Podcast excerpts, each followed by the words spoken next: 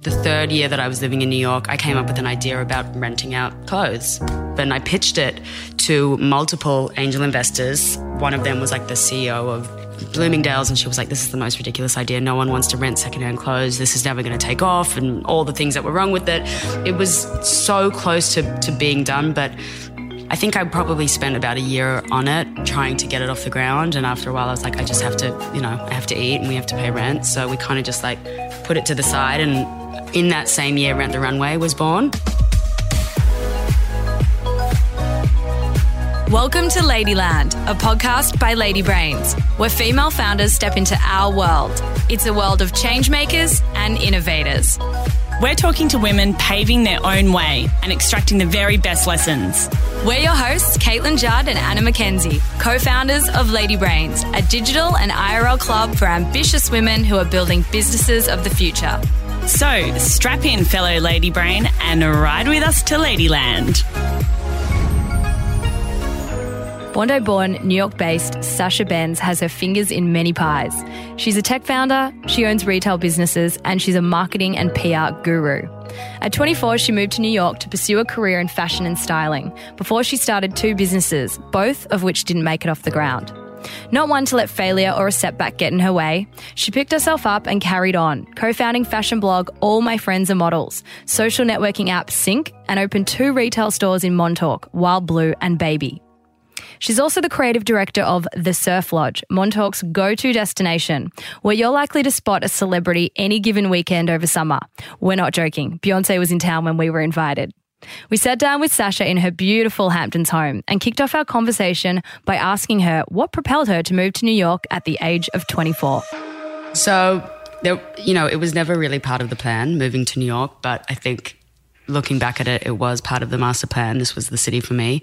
I was um, in Australia. I was a stylist. Um, I worked as an intern at Russh magazine. I didn't even know what a stylist was when I went there, but I kind of went for it and was assisting one of the biggest stylists. And the career path just kind of naturally unfolded. I fell in love with working at the magazine, and that magazine ended up becoming such a big hit in Australia. So I was quite lucky because I was in early in a small team, so I kind of jumped the, the ladder quite quickly. So I was styling. Um, doing stuff for them. I was doing stuff for Harper's, Vogue. I was freelancing. I ended up becoming the co- uh, fashion coordinator at a magazine called Karen, which was based in um, New Zealand. And they sent me to do Fashion Week one year, and I remember going there, and I was like, yeah, mm-hmm. I'm not kind of leaving. This is yeah. me. So I made the decision to move, and it was very erratic. I everything was great in Australia. I had a great career. I had a boyfriend. I had a dog. There was no reason to leave, but I was like, nope, this is the time. I'm going to do it.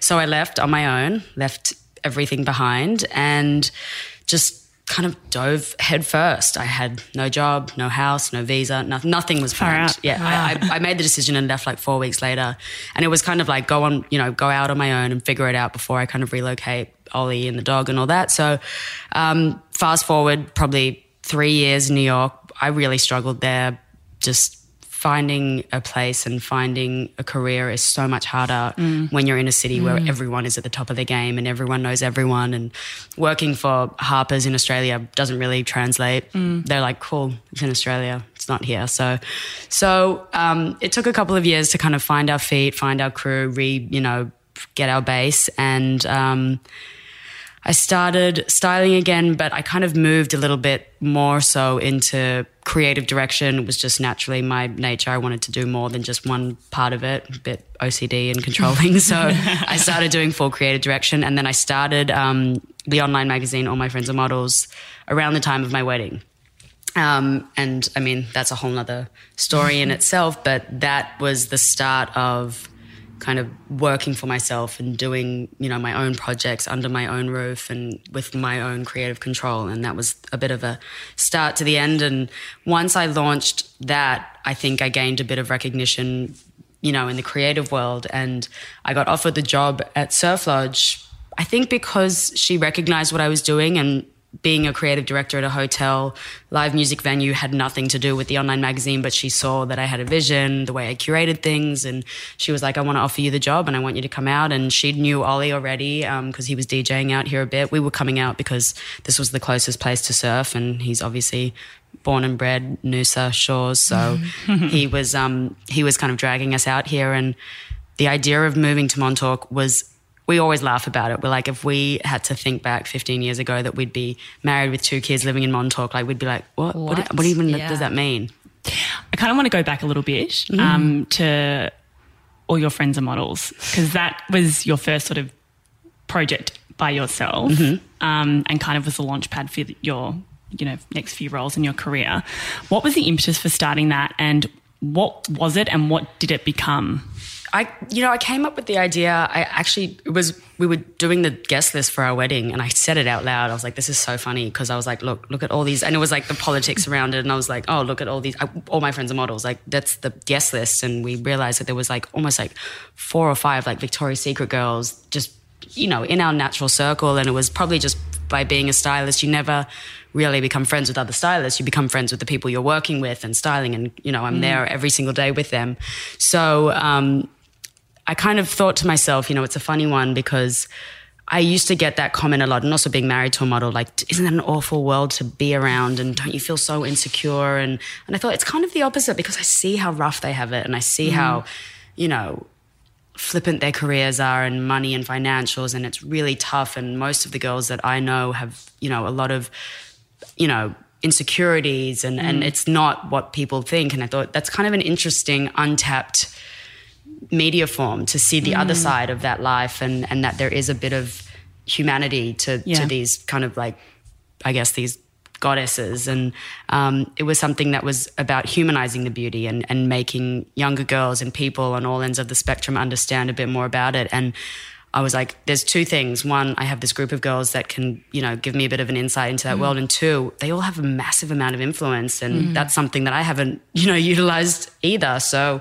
it kind of made sense to to come together and get them to help me get the word out and also have their story told. And it was crazy how quickly people loved the concept of it. Even just the name in itself was just a bit more mm. sticky, and people really wanted to know what we were doing. And it progressed very quickly, and it was just it was kind of like a home run from day one.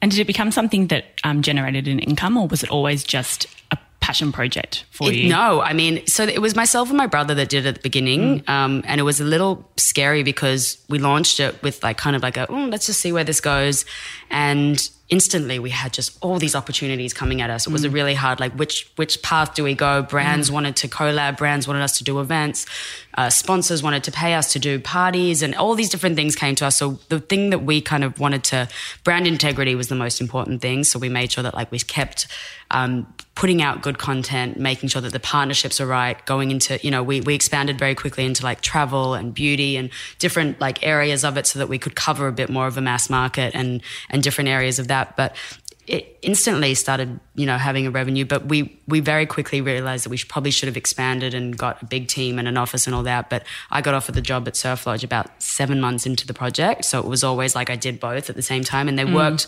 very much hand in hand. We threw amazing events at Surf Lodge for all my friends are models, but it's always been a side thing for yeah. now. And I'm actually, it's funnily enough, I'm in discussion now with a couple of partners about bringing on a team to basically like you know take to it to the next level yeah, yeah, for someone else to basically run it from an office yeah. and can, I can just oversee it but that's kind of where I'm at with that now so we, we're hoping to like you know in the next year have someone actually running it as an office in New York very cool hmm. and before we get into the Surf Lodge, I wanted to ask you tried to start up two companies earlier on in your career. Mm-hmm. What happened to those? So the one, it's it's one of those ones where like you know I kick myself every day that I never really pushed hard enough to get it happening. Um, but I d- definitely did as much as I could. It was probably the third year that I was living in New York. I came up with an idea about renting out clothes. Mm. oh, that old chestnut. I, I'll bring out the folder of oh. the business pitch and everything. And I, um, it was called As You Please, Rent As You Please, and you know mm. things are only meant for one night stand and all that kind of stuff. And I pitched it to multiple angel investors. Um, one of them was like the CEO of Bloomingdale's and she was like, This is the most ridiculous idea. No one wants to rent secondhand clothes. This is never going to take off, and all the things that were wrong with it.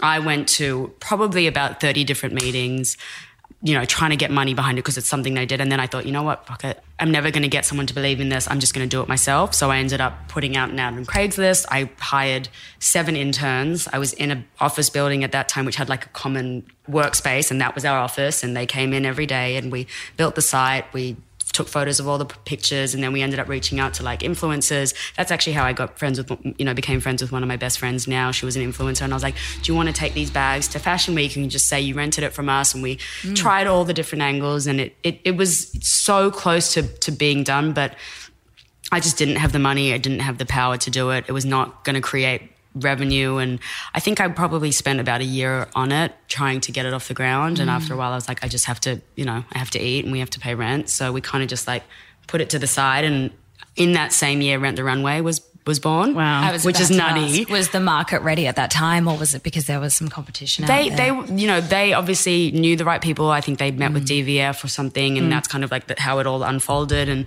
it's it's kind of what New York's about. You've just got to know the right. It's it's the right place, right time. You can have a great idea, but if you don't know how to execute it, and I don't believe like even just with the store that we opened, like Ollie said to me yesterday, he's like I think if we did this last year, it wouldn't have been the right time. Like everything is the, it's supposed to happen at the right time in your career when you've got the right amount of this and that, and mm. everything falls into place. And that wasn't where you were supposed to be. And it's all a learning curve. And I'm super grateful for all the experiences that worked and didn't work because you understand who you need to know and what you need to do and what was the things that went wrong. So it's it, you know, everything's everything kind of balanced out right. Everything happens for a reason, and I think it's good to kind of hear these stories because people don't often hear about all the failures. And yeah, like, my, my dad actually says to me a few times because I pitched it to him too, and he's like, "This, this." And he kind of sat with me and he was like super business minded and he was like, "X, X, Y, this is why that wouldn't be a good company. Right. I was like, interesting. I'm like, remember that idea that's now that like had, a, yeah, yeah, a it's billion huge. dollar company? But yeah. Mm. Crazy. Tough one.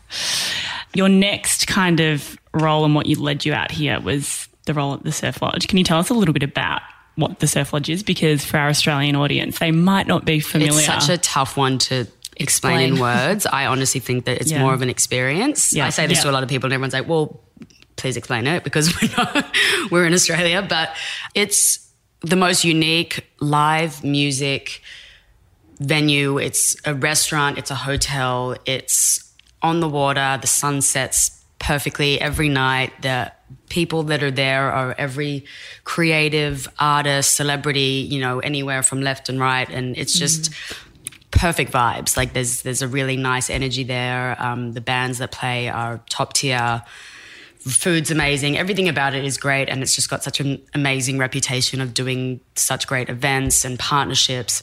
It's pretty unique. I don't think I've ever experienced anything like it. My job was coming in as the creative director and it didn't really have any set you know list of things that I had to do. I just had to be responsible for the heartbeat of the creative side of it. So right. it was brand partnerships, doing pop ups, collaborations, room decor, setting up an event, you know, doing a mural on the side of the building, anything that was just kind of fun, you know, around that. And when I say fun, means an awful lot of work and emails and phone calls, but you know, on the outside, the glamorous side of of what you see, pretty yeah. much.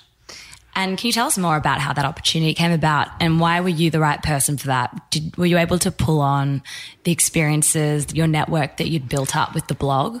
Definitely. I think that's why. So, so Jayma, who's the, the owner of mm. Surf Lodge, she, um, she's not like any person you've ever met. She's a visionary beyond any our years, and, and the way that she runs that place, I don't think anyone else could do it like she does. And she approached me. She knew that we what we were doing, and Ollie had been coming out there um, for a number of years, just DJing and doing things. So we had already had a relationship with them, and she saw what I was doing with the blog, and the the job was you know available at that time, and she was like, "I would love you to come out and do it." It's super unique. It's not like anything I've ever done, and um, five years down the track, you know, we're still there. I just left lunch with her now, and um, you know, things have worked perfectly. My job's evolved over the years, and you know, different people come in different places. But what I'm still doing there is the same thing. It's just you know the the, the partnerships more so than anything.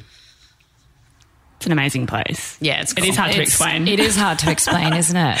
Yeah. It's it's it's and and you can have a very different experience every time you go there. Saturday Yeah. night is very different to a Sunday brunch or a Wednesday, which is completely family vibes. There's hundreds of kids running around and a jumping mm-hmm. castle and face paint. And then on a Saturday night, it's like heaving, line at the door, you know, people trying to get drinks at the bar. It's it's nuts. It's actually, you know, there's all these different things that take place there. There's like a whole wellness vibe. There's the hotel side of things, the restaurant, everything. There's so much going on at mm-hmm. any given time. I think that's what's amazing is there's something for everyone there. How do you think that um, the Surf Lodge has been able to position itself in that way? Because I can't tell you how many people, even in Australia, who have visited New York or lived here, mentioned the Surf Lodge when I said we were coming to the Hamptons. Even people in the city were speaking about it. Like it seems to be a cult, iconic um, venue. How how have you done that? Montauk, Surf Lodge put Montauk on the map. Mm. So it's it's been here for 12 years. It really put Montauk on the map, and Montauk is has become a huge, amazing like travel destination. And I think as a result of it being the start of something massive. It's responsible for so many businesses and people and artists and then people coming out here. And I think that you know, obviously with the thrive of social media, like that's now so much. It's just it's it's got so many amazing, influential people coming through it. It's a no brainer that it would become globally recognized. Mm. You know, it was like that even before, you know, social media was such a big thing. But now more than anything, everyone across the world hears about it, knows about it. You know, we have a lot of people that come to us saying, you know, we'd love to do, you know, a post in exchange. Mm. Like we don't pay for any any social media. Don't any, you know, you don't need to. Everyone comes there and they enjoy the experience. They it's so aesthetically pleasing and, Yeah. and physically pleasing that it's people talk about it. You know, when you have a good experience somewhere, you're going to pass it on, and it's like that Chinese whisper where it just Right. it spreads, and it's it's. I think that was. You know, there's no secret formula to it. Mm. If it's a good place and it's successful and people enjoy it, people will talk about it. What have been some of the most powerful or most successful brand partnerships that you've done there over the last five years? Um, we had a we've had a really good relationship with Revolve. So right back in the early days when Revolve was still you know growing and small, I actually had to Google who they were when they first reached out to me, which is funny. but you know, and then after that, they did Revolve in Hampton. We did stuff with them. We've done a lot of stuff with you know Missoni, BMW is a big partner for us this year. Um, Topshop. I mean, the list goes on. Fendi. You know, everyone every event is different in its own way. And we you know some people say to me like what's how do you how do we host an event? I'm like you tell me. What do you guys need? What do you want to get out of it? Do you you know and we can tailor anything according to the brand whether it's a you know a truck on the beach or life size jenga or photo booth or anything. It's mm. just everything is just kind of it just we have the flexibility to kind of create a, a moment as opposed to just like a mm. traditional event. Where do you draw your inspiration from for new events, new ideas, new partnerships? I think it's just having, you know, understanding who the brand is. So if I'm, you know, depending on who the brand is, you know, I would pitch something very different for Fendi that I would to Topshop. You know their audience. It's, you know, you kind of have to listen to to what their needs are and just mm. kind of know what your, I guess, elements are as well, what I can do and what my limits are. And that's what I used to struggle a little bit with in Australia. I feel like out here in Montauk, the sky's the limit. Whereas when we went back to Australia, a lot of the brands like to kind of fit inside the square that they've done. And they're like, this is what we've done before. And I found it a lot harder to translate what we did out here going back home. Whereas coming out in Montauk, like the brands, the budgets, everything's like limitless. And mm. everyone's like, you know, let's drop things from the sky. And, you know, everyone wants to be bigger and better and louder. So I, you know, that's kind of the, the, the best part about it is that everyone here really wants to make a noise and they come to you to do it. So you have a bit more freedom. What a fantastic environment to work in. yeah, it's fun. Limitless budgets. Limitless, creative, Yeah, beautiful. it's It's good. It's fun. Honestly, I feel pretty blessed. Like we have, but it's a pretty good gig. Yeah, definitely. So, I want to switch gears a little bit um, to talk about your new business, Cinq. So, you were working at the Surf Lodge when you had this idea. Um, you were meeting people all the time, and your contact information was like on your emails and on your phone and all over the shop. Can you tell us a little bit about how the idea was sparked, what the business is? Yeah, absolutely. Yeah. So the concept came out of necessity. I was meeting so many people. I remember at the end of the first year, someone's like, "Oh, you must have the most amazing contact book." And I was like, I do, but I don't. There's no black book that I reach into. It's all jumbled names and emails. And I sat with my assistant. I was like, all right, let's collect, go through my emails. I think it took us like an hour and a half going through, send out a, you know, let's, I'd love to do business with you and blah, blah, blah. 50% bounce back. People move jobs. And it was just i was like that's nuts. That's Yeah. nuts that i'm like losing contacts a relationship is massive these days. Mm. you know people spend years trying to shake hands with some of the people i shake hands with. And i can lose that because i didn't put their num- number in right or they you know i lost their business Mm. card or anything. And it just it seemed like a really flawed you know pain point in in a lot of people's lives. So you know i, I pitched the idea to a friend of mine who's been a mentor of mine for many years, and I've always flung ideas towards him, and he's always like, oh, yeah, the thing. And then the first time he was like, wow, we're going to build this. This is amazing. And he came a week later with um, Mike, who's the technical co-founder as well, and he was like, this guy's going to build it for you. And we just started building this business card database contact book that was like you know it was like the, the broad idea of like not being able to lose anyone's details if you connect with someone you get their full card when they change jobs you know it's it's updated and it's just really clean and you know nothing's lost um, so that kind of was born and we're about to relaunch it. So what you're seeing in the app store now is i guess like Cinq 2.0 so it's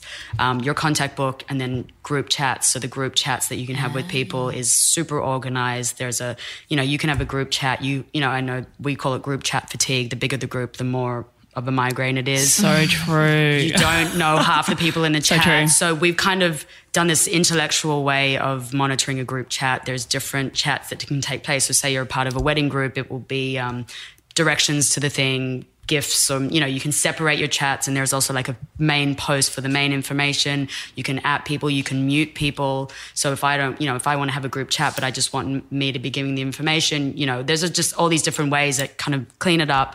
Um, so that's kind of what you see now. And then we're building a really cool, um, I guess the next. I don't know if I'm allowed to talk about. it. Yeah, come on, share something. it's it's scoop. more We of can, a, we can hold it for a little while too. it's if you need it's yeah, it's more of a um, a live geo chat. So you could walk into the surf lodge and opt into the live chat that's taking place at the surf lodge, and suddenly you're part of this big surf lodge chat, and you can communicate with all the people that are there, and you know they can be like DJ set it too, or what's this song, and everyone's kind of communicating at the venue, and then when you leave. You automatically leave, and I mean the the business opportunities around something like that are endless. You know, people that are there, celebrities can communicate with people at venues, and it also drives people to stay at a venue knowing that there's a chat taking place, and you also don't have to commit to a group. So when you leave, you're, You're out. out. Done. Done. So that's what we're building, and it's going to take a little bit more time to get the live geofence kind of perfected. You know, you don't want the Snapchat dick problem that they had Yeah. at the beginning kind of taking oh, place. So there's a little bit more fine tuning before we take that to the public, but that's kind of the next step and the idea of this kind of all inclusive, you know, you it's it's a better way to communicate and connect with people and keep those relationships long term and mm. then also short term, you know, just fine tuning that. So that's what we're building. So we've kind of been a little quiet while we're trying to perfect that. Mm. Yeah. And that's kind of where it is. It's a slow process, but it's a very, very different project for me. Yeah, so talk to us about that because you were in fashion and, you know, I love it. I, I love it. It's such a weird one, but like it's it's it was so frightening going into it. I hmm. found the first pitch, you know, it's super business, much more formal. I have investor meetings, you know, I'm going in with it's it's numbers and stats and all that. But it was I I loved learning new things and learning how to do things. You know, it's not that I like got to the peak of my career and I was like, oh, I'm bored. What next? But it was just like let's figure out something else and something new. And and and you can always you know it i think this project taught me more about business and life and relationships and you know meeting people and actually being responsible for other people's money and, and mm. investments. And you know it was a project that even though like i'm running this company it's it's so many more people are involved in it. We've got like ten investors, and we're trying to get you know do a funding round and all of it. And and having Tom, who is you know my mentor at the time, doing a project with him for me was the most exciting thing because I finally got to work with someone that was such a mentor after mm. so many years and seeing how he operates in business. And it's it's been great. You know, I, I've I've enjoyed it. It's a different world. How did you upskill in the tech lingo and all of that? Is Like, that what you leave your technical co-founder to? we yeah he's I, I always bring him in i'm like i'll let Yeah, mike yeah, take yeah. this conversation but you know you you learn do. it very quickly it takes one or two conversations to hear how it works i actually you know every time i was always very like i i don't think i've got the right knowledge for this and and Tom and then boys were like, no, no, no, just Mm. see how you go. You'll be fine. And one of the first um, investor meetings, I was like, I was up all night. I was like, I had like palm cards. It was like my first project I'd ever been at school. And I was like reading it and practicing. And I was like, so like, I remember walking in, I said, I was like, I was like, I'm so nervous for this meeting. This is, mm. these people are so foreign to me. And he goes, I, I just remember it so clearly. He says, as nervous as you are to talk to these people, they are much more nervous to talk to someone like you. So as foreign as you think you are, it's the other way around. it's and he's like, it's just, it's kind of like that whole thing, like picture people naked. And it was a really nice thing. You just, you know, like Yeah. I'd rather go in and fail and be like, oh, I'm not good at that. Yeah. Than not know. But also, it takes practice. Like everything takes practice. You're never Totally. going to nail it the first time No, round. I walk into an investor pitch now and I'm like, all right, let's get this done. But like this is like, you know, 30 of them down, you get to a point, there's no other way to get there. You would never, you know, even if I was good at this, I was never going to work into my first and nail it like I would Mm. 10 down, you know? So, how many no's did you get in that investment process before you got a yes? You know what? I was pretty good at selling the dream at the beginning, Yeah. so that was actually a lot easier. Once we built the actual app, it was a lot harder to get people on board because you had a project. uh, you know, they were a little more, a little bit more. You know, I can see it, I can feel it, I can touch it. Whereas before, I was like, "We're building this thing. Like, come on board, be part of the project," and that was a lot easier. But you know, it's it's more no's than yeses. It's like we've I've probably taken uh, you know 100 to 200 calls, and we have 10 investors. So you do the math Mm. and it's time. It's really like by the end of the call, and I and I said to the you know I would go into the city and and do like. 10 meetings and after a while I was like I can do 6 at max because it's like draining you give everything and then afterwards you feel like you know you just It done a be. workout it's a lot yeah And how long do you have to massage those relationships for? I mean, I would assume you don't just go in and pitch it and they give you the money. No, Or does no, it look like no, that? no, no, not at all. And most of the time, you know, we've been it's it's much more of a family and friends, like people that we know. Um, there's been a couple of cold, like you know, angel investors or big companies, but most of them are a friend of a friend that comes through the recommendation, and you know, you do a call, you do an email, you do that, and then you do it in person, and and, it, and it's kind of nice because I have a, a good relationship with everyone who's involved, and they it's a kind of like a mutual trust, and everyone's been very hands on in the process, so they don't just sign a check and walk walk off. They they we do calls once a month and you know they do beta and they come back to us with ideas and I'll speak to them one on one and that's kind of it's it's I prefer it like that because it's it's a little bit more um, engaging with the people that are part of the company. Yeah, we I can't remember who said it, but someone that we've interviewed said that you don't want just money, you want the right money Yeah. with the right people. It's with all the very right skills. strategic, yeah. Totally. Yeah. Yeah.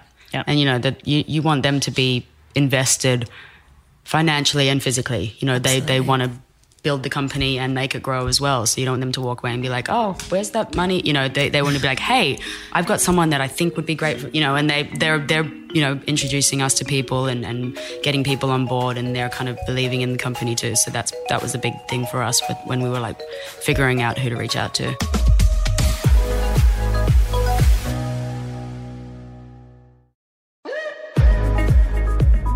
So when you went to these investors before you had a product, or even when you had a prototype, early stage product, how did you negotiate um, the process in terms of equity?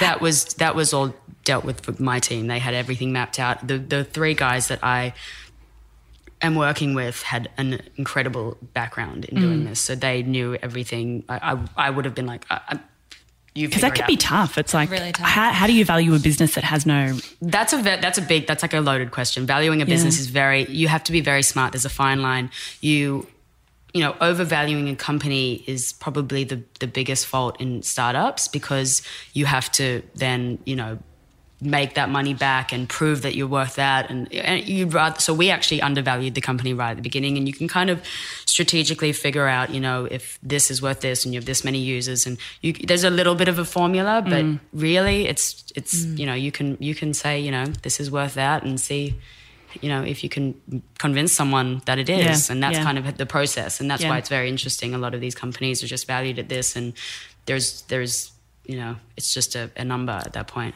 So I'm interested. Once you had the app, how did you go to market? How did you get those first few hundred, few thousand users? I mean, it was we did a launch and mm-hmm. we kind of made it a little bit public, made a bit of noise. Mm-hmm.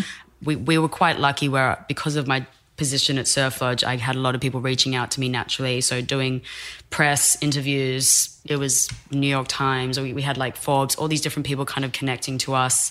Um, so getting those articles out was the, the best way to do it because people were reading and it was people that I wouldn't normally connect with. But you know, doing an event and having influencers and people post about it, it was it was that was more my world than anything. Like the go to market strategy was kind of where I stood in, and then we went out and tried to build relationships with bigger companies. So we had we were we are very fortunate that we partnered with WeWork very early. Yep.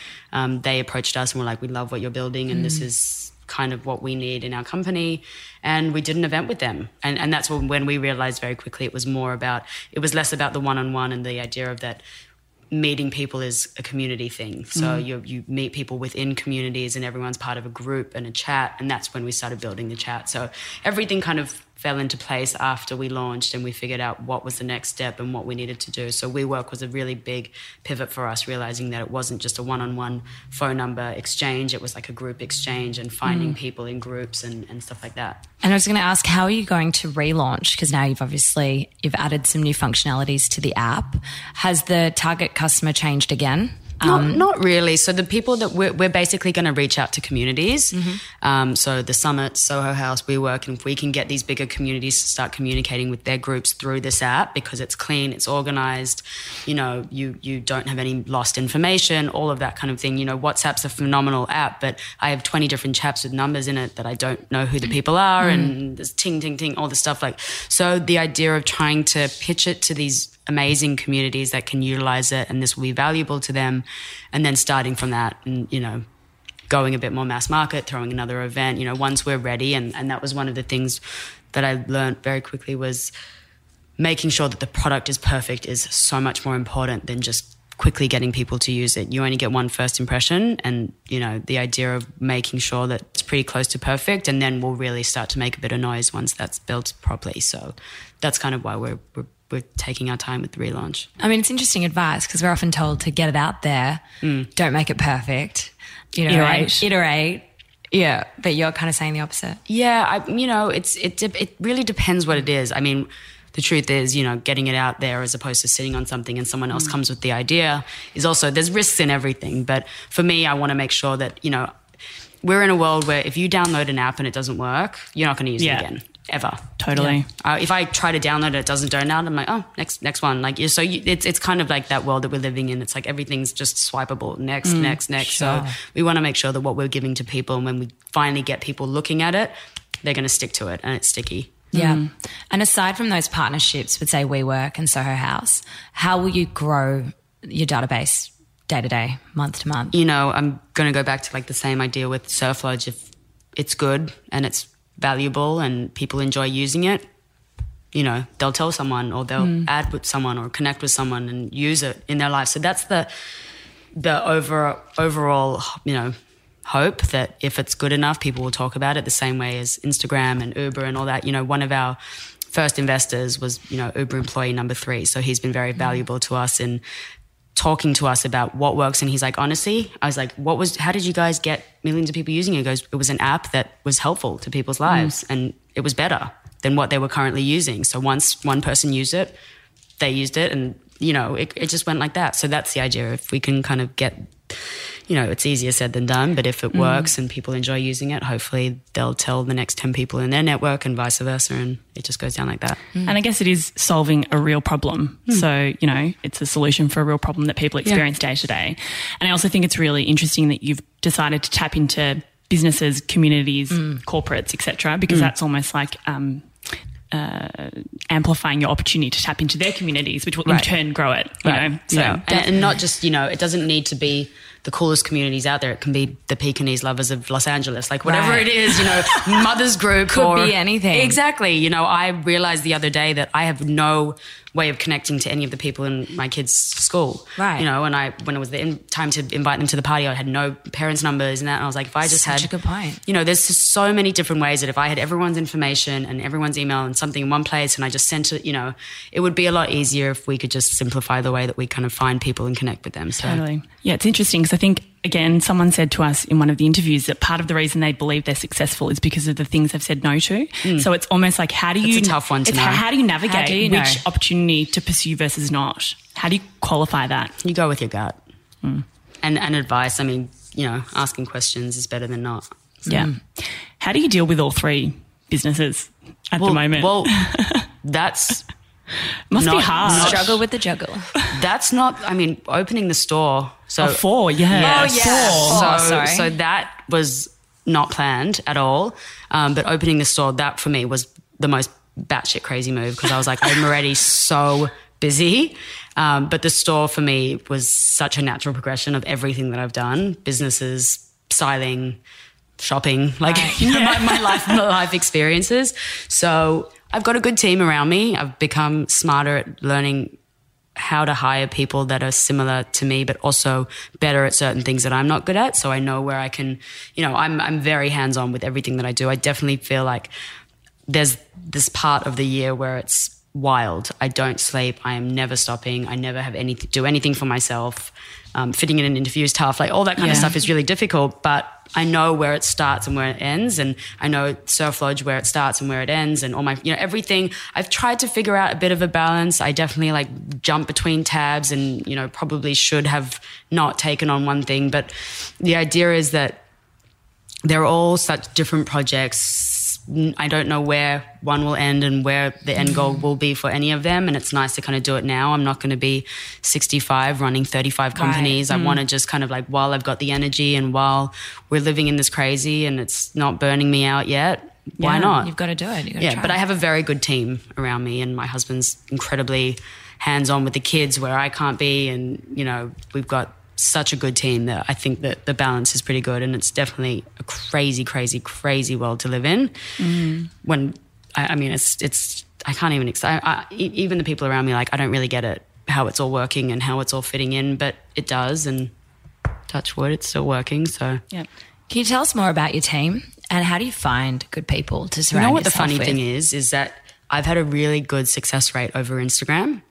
Really? Um, yeah, and I was always very, you know, even with like hiring a nanny and all that, I've I've gone through traditional HR and all that, and it just never seemed to right. I found that the people that I find on Instagram when I'm like, look, I'm looking to hire, they're people that understand our world. They've followed me, mm-hmm. they've understood my journey, they know about all the projects, they know about the kids, they know about where we live, and it actually is much better for them coming in than someone that just like applied for a position at a company and they don't know anything about our world. So we've been pretty lucky with that. I always go with my gut when I meet someone, you know, if we vibe and we get on well. And I'm, I'm very informal when it comes to hiring. Um, we have a really great relationship. It's a lot of overlap. You know, if someone works for me, they're also great with hanging out with me, with the kids and Yeah. socially and, uh, you know, without blurring the lines too much. Like it's always like just a, It's a much more- family. And you said that. I mean, 100%. I mean, the girls are, working yeah, here. 100%. Yeah. It's a complete family vibe.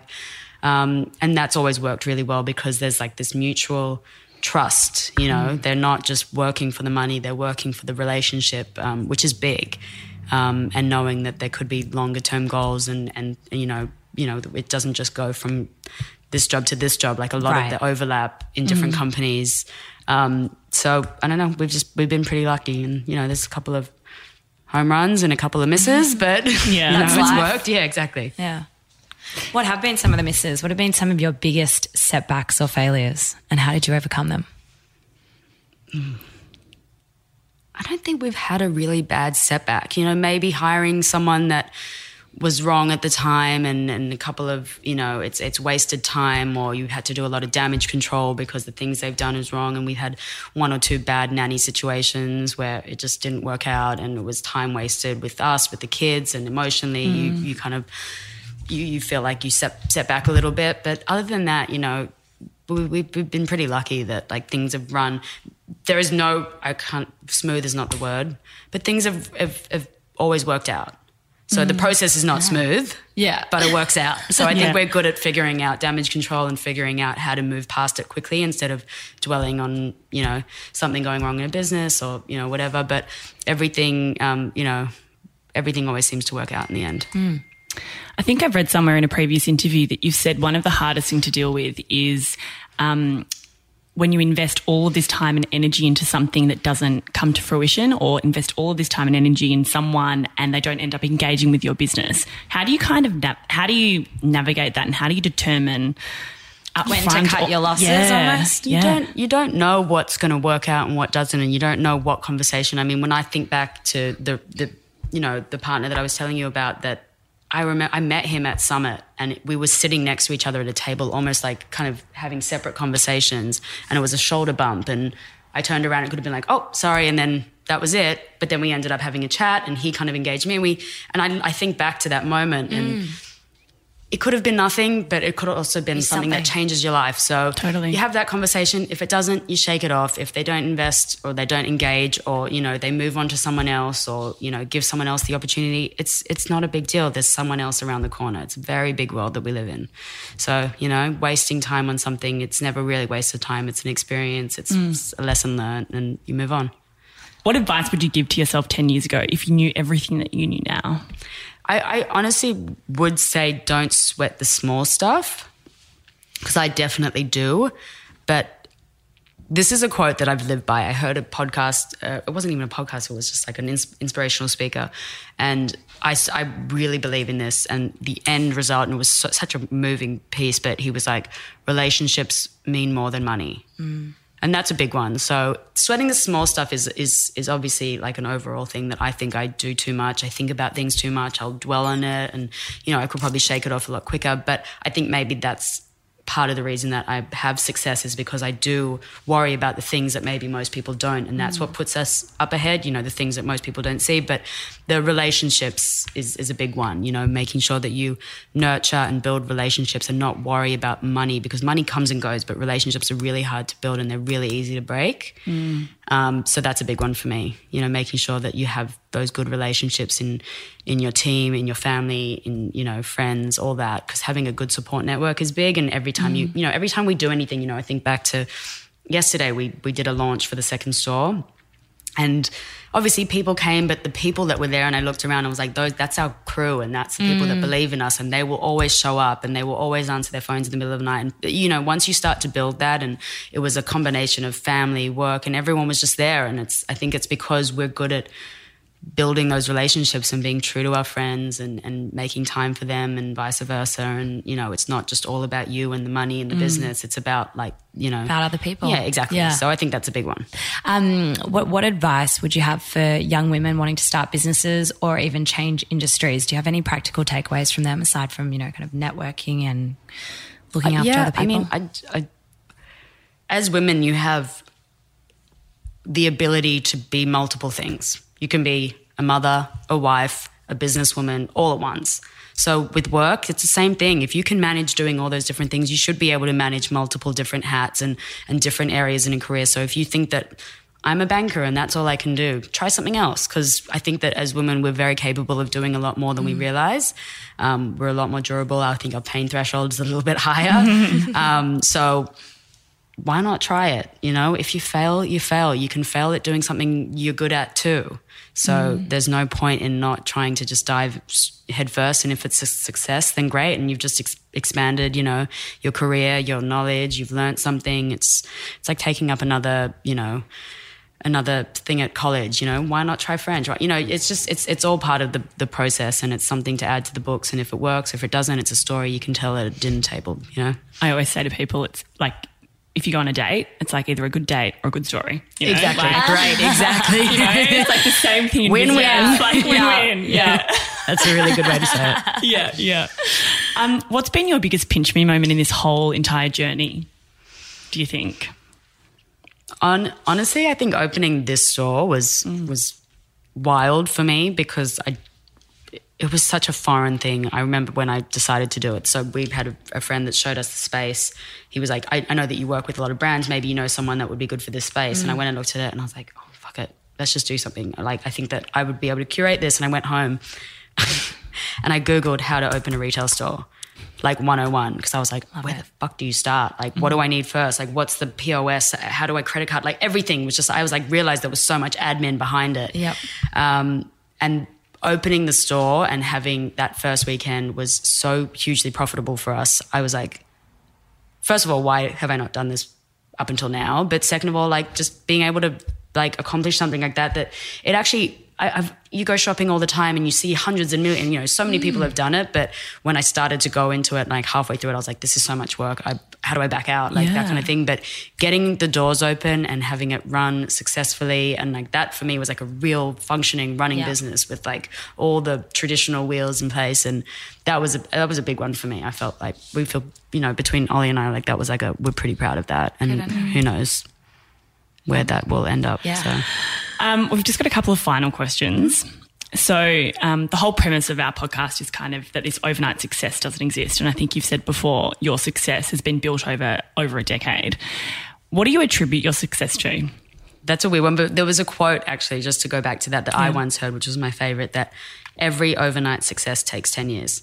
That's my favorite one because Yeah. it is. I mean, and I don't think that any of my companies are like, by all means, the most, you know, there's nothing about them that's like, we've, we've made it, like we're done, like everything's a work in progress. And I think any company is always never going to hit the, the end goal and, and whatever it is. So I think having a strong work drive. Yeah. Mm. Like I just keep working and if there's going. work to do, I'll keep doing it. I'll never just be like, oh, like I, I don't clock off. I don't have a nine to five. So my work is like all encompassing, all hours of the night. Doing the store, I think I was working like 16 hour days, easy for like three weeks straight. I was barely sleeping, the kids, and between the kids and all that. But I did it and I didn't just go, oh, I don't want to do that. And it seemed like too much work. Like I think having a really strong work drive, not switching off, and sometimes that's not a good thing, you know, never to switch off from work, mm. but knowing that I have these periods of I have to get it done. And I, eh, you know, if I don't do it now, I'm not going to be able to get it done. And it's, you know, just, just kind of like that extra, you know, get through that last Yeah. mile and where some people would normally drop off, I think just keep going. you know, How do you not burn out? Like, do you have a reset button? I know for me that summer, like I have this this kind of like this time where I go home and I can travel and visit family, and I know when that's it's kind of like that light at the end of the tunnel. that, yeah. So I know that that's coming up. Um, burning out, I think I'm just like living in burnout mode at the moment. so I'm like always like I looked, you know, every a lot of people say to me like, you know, how you doing? And I'm like, Yeah. I, I'm like fully on autopilot, like barely look in the mirror anymore. Like grab whatever's closest to me. I don't I don't spend a lot of time. I don't. A friend of mine booked a massage for me like four weeks ago, and I've like keep pushing it back. cuz I can't fit in an hour massage. Mm. And she like literally the the note was please take an hour off, and I just haven't been able to do that. And it's the sweetest thing. I was like, you know what? I might just push it back to October. Like that's where I'm at. Which is like it's awful, but I just I kind of know where the, the where I'm at. And Yeah. you just kind of like keep, keep running with it. Yeah. Mm. And what's next for you and what's next for the businesses? um, Cinq. I mean, we've talked about it, building the next technology and, and relaunching it. For all my friends are models, I'm actively trying to find a partner that's going to take it to the next level without me being entirely involved in it because, you know, I want someone to kind of run with that at the same time, but I don't have the time to run it. So I've, um, I've got a really, really interesting partnership kind of in the works right now. Um, for the stores, I would love to keep expanding. I've had a couple of people reach out to me about opening one in New York, doing one in Malibu, maybe one in Australia. So the idea of maybe chaining it out a little bit without losing, you know, what it's about. So that's possibly the next one. And Surf Lodge is just another summer ahead. We really loved recording this chat with Sasha out in the Hamptons. It was kind of a surreal experience for us, actually. Our biggest takeout from this one so she was able to make the transition from fashion into tech, an industry she knew literally nothing about, because she found the right co founder to fill in her knowledge gaps. You really can build a business in any industry. You just need to find the right person to complement your skills. You know the drill. Come across to ladybrains.com.au to continue the conversation and find out more info about the podcast and events. Ladyland is hosted by Anna Mackenzie and Caitlin Judd. The producer is Brooke Carrigan. Audio production by Matt Nikolic.